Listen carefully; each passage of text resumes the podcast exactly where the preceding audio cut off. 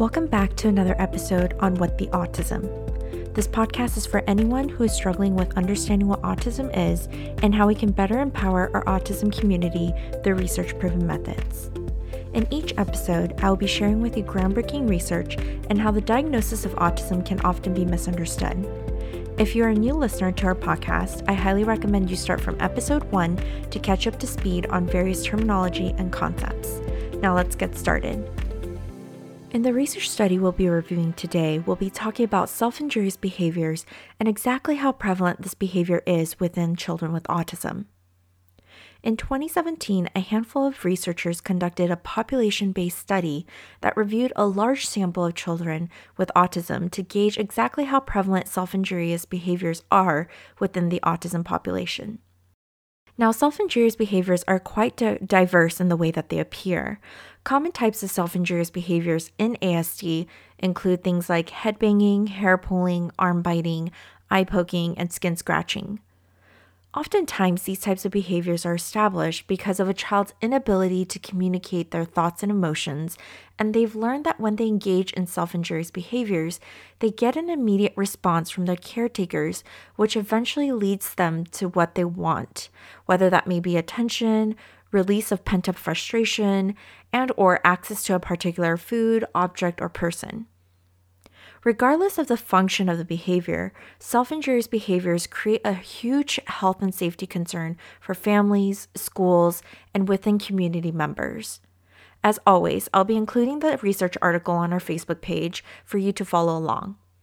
The research article shows a table that breaks down the findings from this study to help you better understand the results of what these researchers found.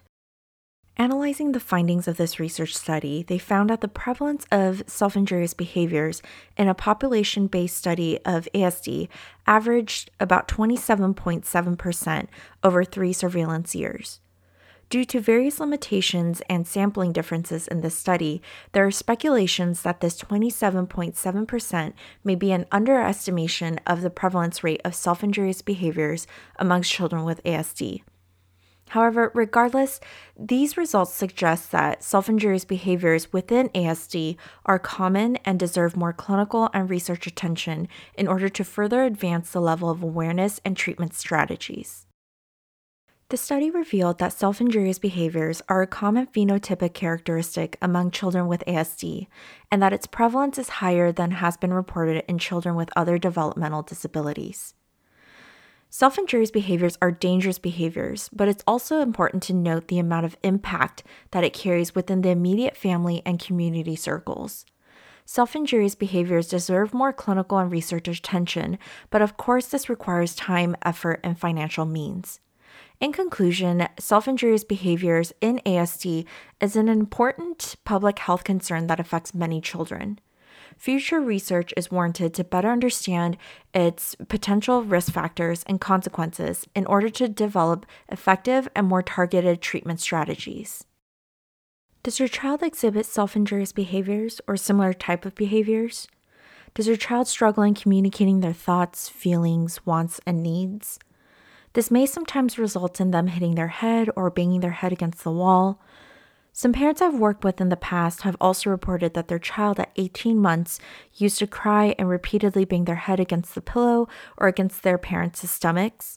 Now, although this doesn't warrant huge safety and immediate health risks as the pillows and stomachs have cushion, but how will these behaviors manifest as the child gets older and further behavioral patterns are established? Self injurious behaviors raise public health and safety concerns that impact not only the children that exhibits the behavior, but also the family and community members around them. For children that are more impacted in their autism diagnosis and show signs of self injurious behaviors, treatment is extremely important. Self injurious behaviors are not typical. Any signs that your child is beginning to engage in these types of behaviors warrants you to seek out professional help immediately. In previous episodes, I talk about ABA and its effectiveness in helping those impacted by the diagnosis to better communicate and navigate the world around them. But whether you decide to get your child ABA treatment or not, what's most important is that your child receives a confirmed diagnosis by a psychologist or doctor, You seek out the appropriate specialist for recommendations, and you remain vigilant about your child coming into contact with research backed treatment. But if you have any questions from today's episodes in regards to your child or about the research study that we reviewed today, feel free to email us at whattheautismpodcast at gmail.com. I know that today's episode was a little short, but this concludes another episode here at What the Autism. If you have any specific questions or concerns that you'd like me to cover, please reach out to us through any platform. Our Facebook page and Instagram handle is at What the Autism, and our email address is whattheautismpodcast at gmail.com. We upload a new episode on your favorite podcast platform every Wednesday. Please note that this podcast has been created to discuss my personal experiences and opinions and is not a means of medical or psychological recommendations. But if you enjoyed this podcast, please make sure to follow and subscribe to our podcast channel, and I'll see you in episode 13.